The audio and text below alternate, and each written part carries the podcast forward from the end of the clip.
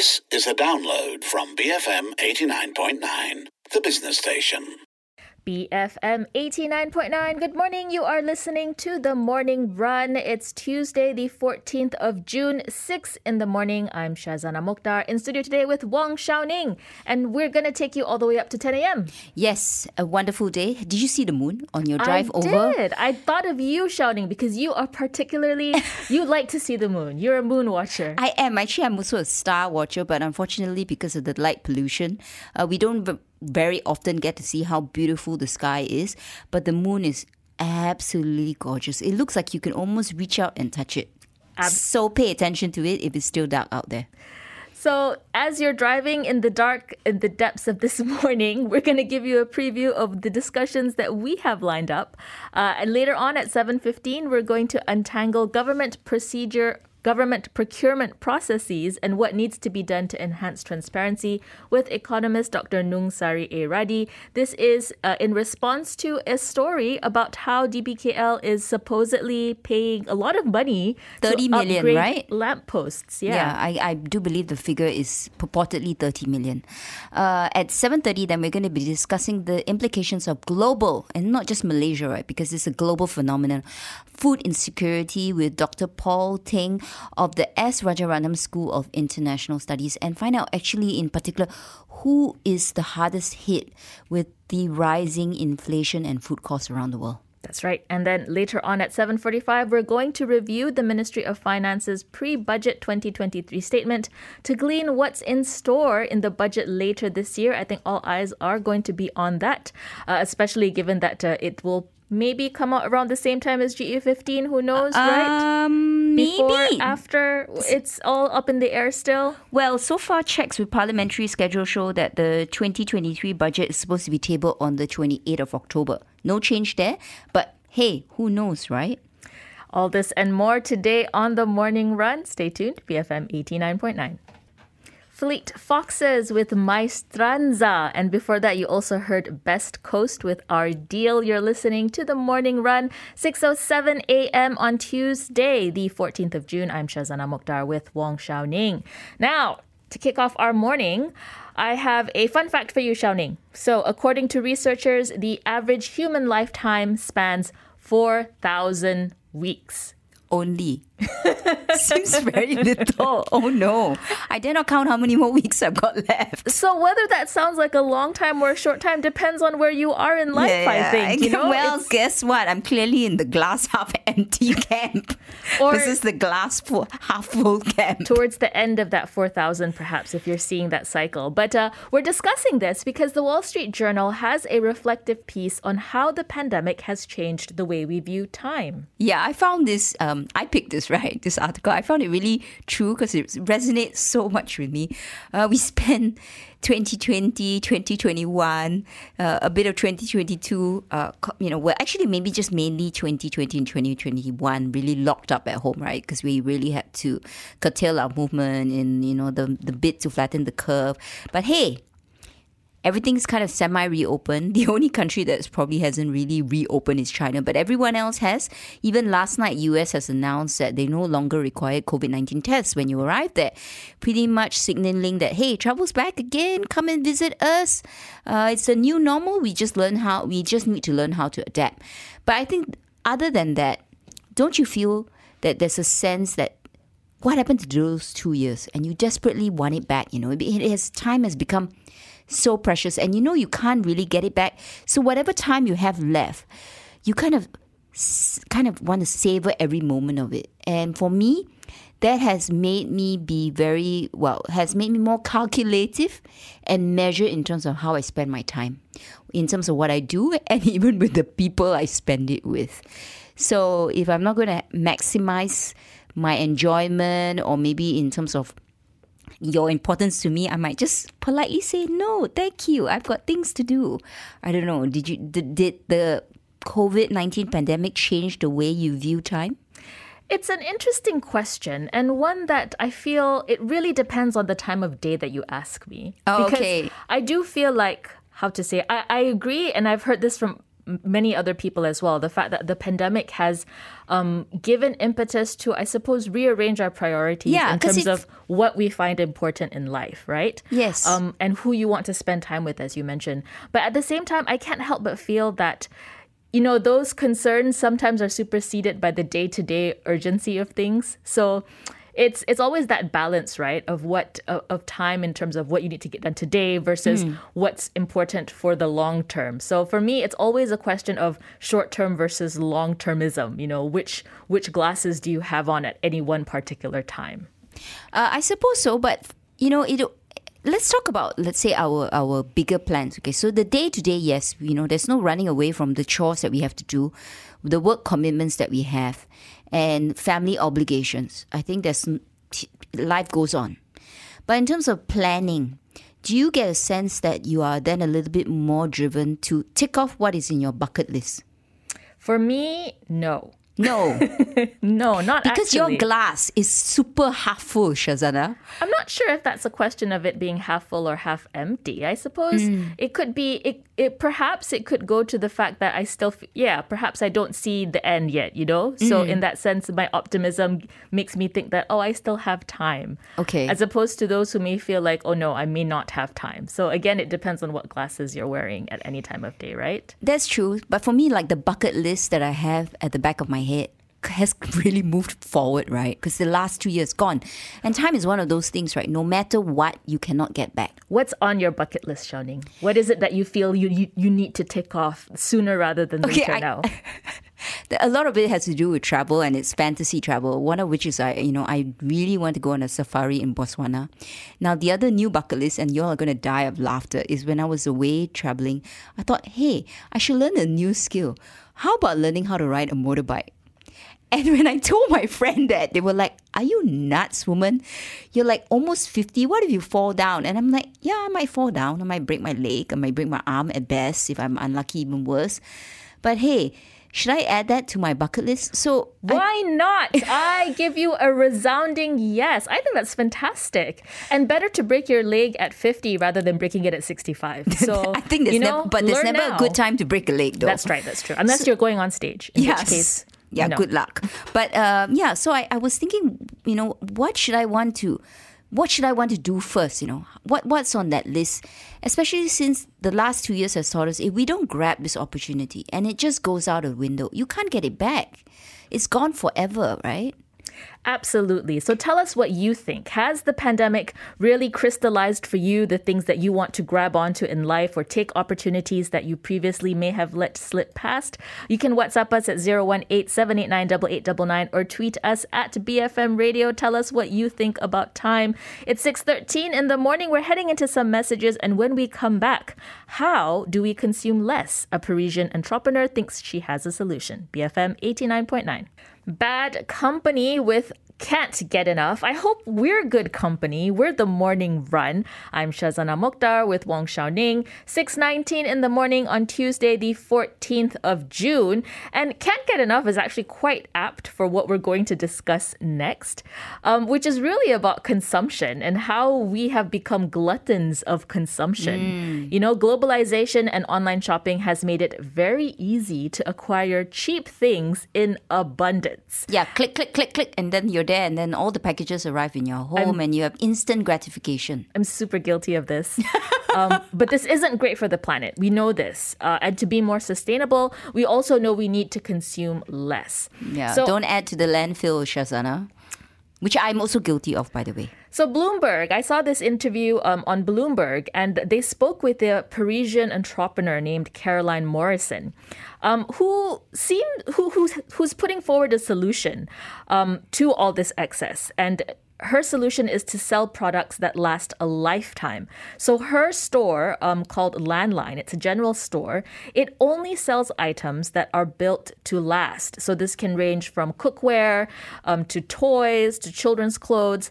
But the idea is you you buy this once and it's supposed to last you for the rest of your life. Isn't this a bad business model for her? Because if somebody buys something and it lasts a lifetime, they're not supposedly going to come back, right, to buy that same item. So, her, She has a bit of a different business model there.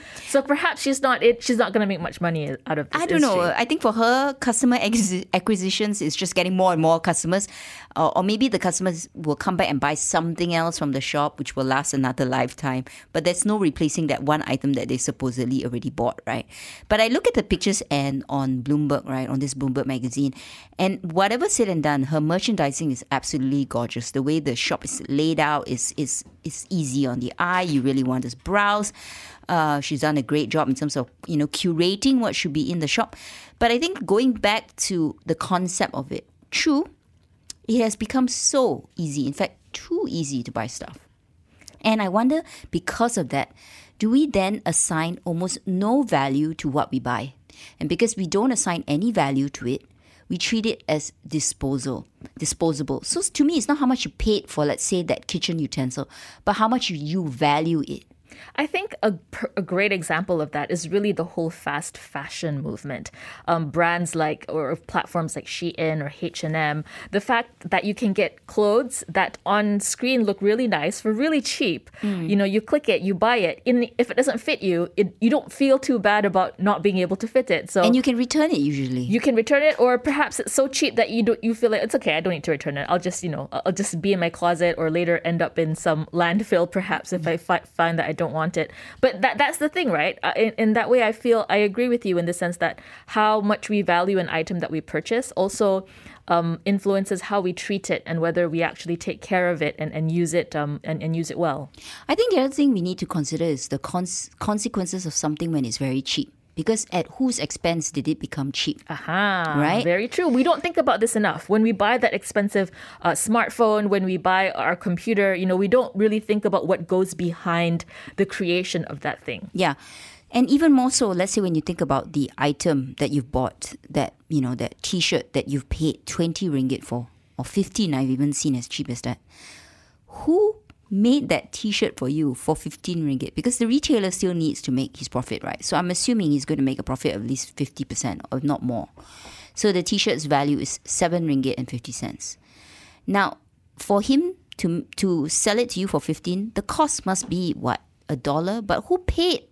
You know, who are we paying a dollar for this t-shirt? And it is it, you know, you need to consider all these things. I mean, in a way, technology has made uh, production cheaper. So I guess part of those savings could be attributed to pro- uh, technology and production. But I feel that I think these kinds These of are questions ethical questions, right? are, are important to ask, especially if we do want to reduce our consumption. So maybe just give a little bit of thought to that question before you decide to splurge or click on, on an item that you that you feel you want Rather than what you need. Rather than what you need. Um, and I, I was wondering if you had something in your closet, Xiaoning, that has lasted the test of time, perhaps. I don't know if it's it could be a, a piece of clothing, it could be an item, because I'm thinking of cookware, right? Cookware that has lasted generations, perhaps. I mean, I have china from my grandmother that was passed down to my mom, and I feel that one day it's going to end up in my in my kitchen cupboard, Yeah. and it's still in really good condition. I have some enamel from my grandmother, which I cherish a lot.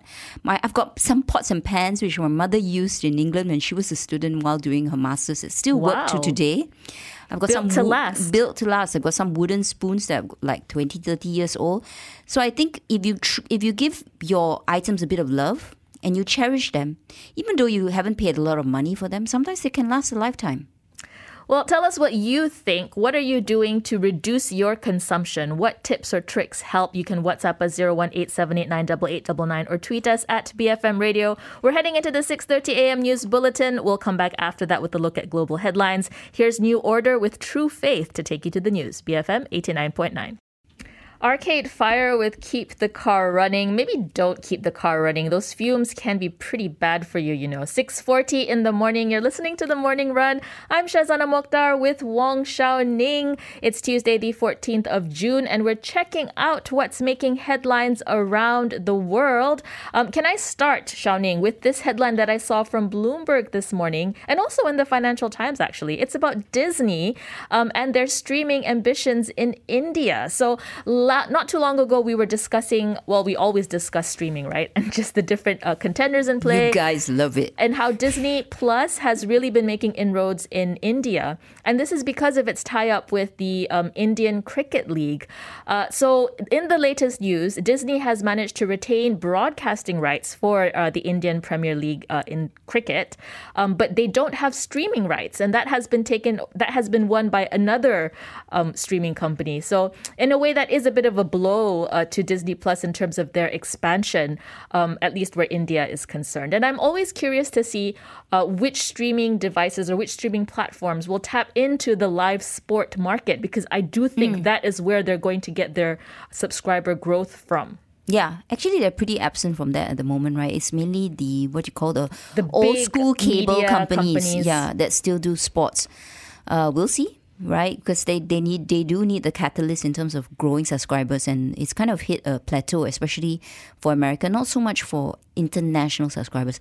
Okay, I'm going to be looking at the Wall Street Journal, and it's about the fact that the Feds are likely to consider a 75 percentage point, 0.75 percentage point rate hike this week. And this is what the Wall Street Journal is suggesting on the back of the absolutely shocking inflation figure that came out last Friday at 8.6%.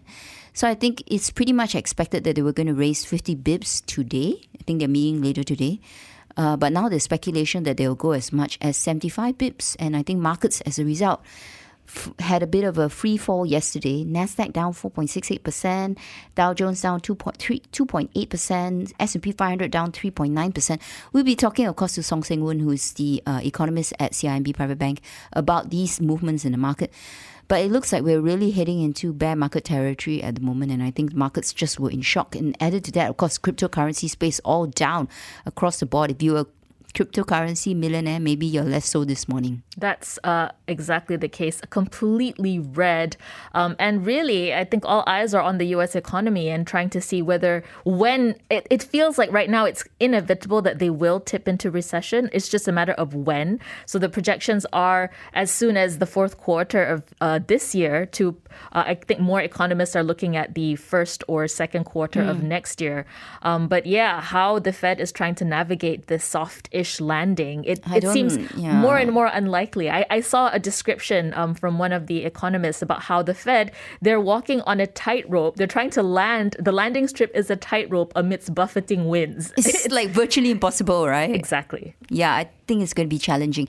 Uh, meanwhile, staying in uh, the US, I'm going to be talking about the, you know, the, uh, I want to refer to The Guardian actually, because they're highlighting the 6th January panel hearings that are going on uh, in the US. And this is, of course, remember there was this, uh, it was like a, almost a mini insurrection uh, where you know um, there was a group of people. They were like basically a group which they say is led now by Donald Trump, or at least instigated by Donald Trump, to attack the U.S. Capitol. And then, you know, there's been a series of damning testimony against the former U.S. president. So many of his honchos have come out to say that Trump actually basically never wanted to leave the White House, and he was doing whatever he, it took to to stay in power. It's curious, uh, these January 6 um, uh, testimonials or this January 6th uh, trial. I'm not sure what. It's I'm like not even sure hearings. what to call hearing. House Select Committee, that's what they call it, right? So that's going on. It, in fact, from my perspective, I actually kind of forgot about January 6th, you know, given everything else that's happened in the rest of the world. But it's true that for the US, they're still grappling with what happened early this year. And and it's having repercussions uh, in the larger political space. All eyes are going to be on the midterm elections in November and how this plays out because the US remains a very politically polarized Yeah. country on so many different issues. I mean, I've heard commentators call it the event on January 6th almost like a coup, right? Because they were trying to overthrow the ruling that, you know, President Donald Trump had lost the election at that time and he was going to take over the capital, US capital. So, like you say, extremely polarized. But does this mean that President, well, ex President Donald Trump can not run next time round? I think that's what everybody is looking to find out. 6:45 in the morning. We're heading into some messages. We'll come back with a look at what's making headlines in our local newspapers and portals. Stay tuned. BFM 89.9. The Beatles with Strawberry Fields Forever. I have to say, I think that's one of my favorite Beatles songs. Is it? It is. It's it's such it's so mellow. I love it. Like a like Yellow Submarine kind of mellow? Uh, Yellow Submarine is a little bit more trippy. yeah, I wonder Strawberry why. Fields just brings to mind relaxing in Hyde Park or in Central Park or something. In any case, uh, you're listening to the Morning Run. I'm Shazana with Xiaoning. It's 6:50 a.m. on Tuesday, this 14th of June. So we were discussing a number of things earlier on uh, this morning. We were talking about time and how we value time, as well as bucket lists. I think we do have a message from Gerard that came in on this subject. Yeah, he asked me to take up mountain biking. If you haven't already, that is. Experience the joy of two wheel mobility in Malaysia's nature trails. Yeah, good advice. Exactly. But I and- hate, I, I, I'm not a big fan of cycling, although motor. It, it's two how to- wheels, yeah. It's Yeah, one, yeah. one's mechanical, one's you know auto, What's actually better for the environment, which is. which is all the more reason to take up Gerard's suggestion. And we also have another WhatsApp message from Ro regarding the conversation we had on built to last products and consumption. Yeah, he basically said that Built to Last has been replaced by planned obsolescence and software updates, which render your purchases unusable. Fortunately, some of those are still built to last and learn to ride motorbikes. Talking about you there, yeah, I guess I, I should learn to ride that motorbike. And it's very true. Right? When it comes to tech products, planned obsolescence, that does seem to be the thing because they want us to buy newer products, right? Rather than repair the old ones that we have. That is well, a big thing. actually, this is somewhat related to the breakfast grill that I'll be having later on with uh, Rimini Street, with um, because they're basically trying to help companies save money on that front. So do tune in. That's going to be happening at 8 a.m. Yep, uh, the Breakfast Grill. And taking a look at some of the headlines that, uh, uh, local headlines that have caught our eye this morning. What's in the papers in front of you, Xiaoning? What's, uh, what's making news there? Uh, for me, it is actually I'm looking at the CEO morning brief, which comes in uh, daily, and I've got this interesting article actually about uh, this actually Caely now Caely Holdings. They um, there's a bit of a hoo ha over their accounts, and so the forensic auditor has gone in to do a thorough search in terms of missing money, I think. And what they found is that crucial information needed for audit has gone missing. So as a result, the forensic auditor has actually quit. They couldn't find uh, electronic equipment that was supposed to reveal certain data and timeline in terms of when transactions were happening. Um, they couldn't find uh, invoices, payment vouchers, receipts, agreements, all could not be located. So it looks like this is a very serious matter. There is a deliberate attempt maybe to conceal or withhold critical information to give a timeline in terms of exactly what happened at Caely. Caely is a listed company. It's the lingerie maker uh, based here with factories in places like Myanmar and in Perak, if I'm not mistaken. Yep. Um, and we had them on the Breakfast Grill a couple months ago. But yeah, they've been in tough times ever since their assets were frozen, if I'm not a Yes. couple months ago as well, right? So for the last quarter, right, you're looking at a net loss of close to nine point three million dollars, uh, three million ringgit. Um, the share price is well, the shares are still suspend, are still listed at the moment.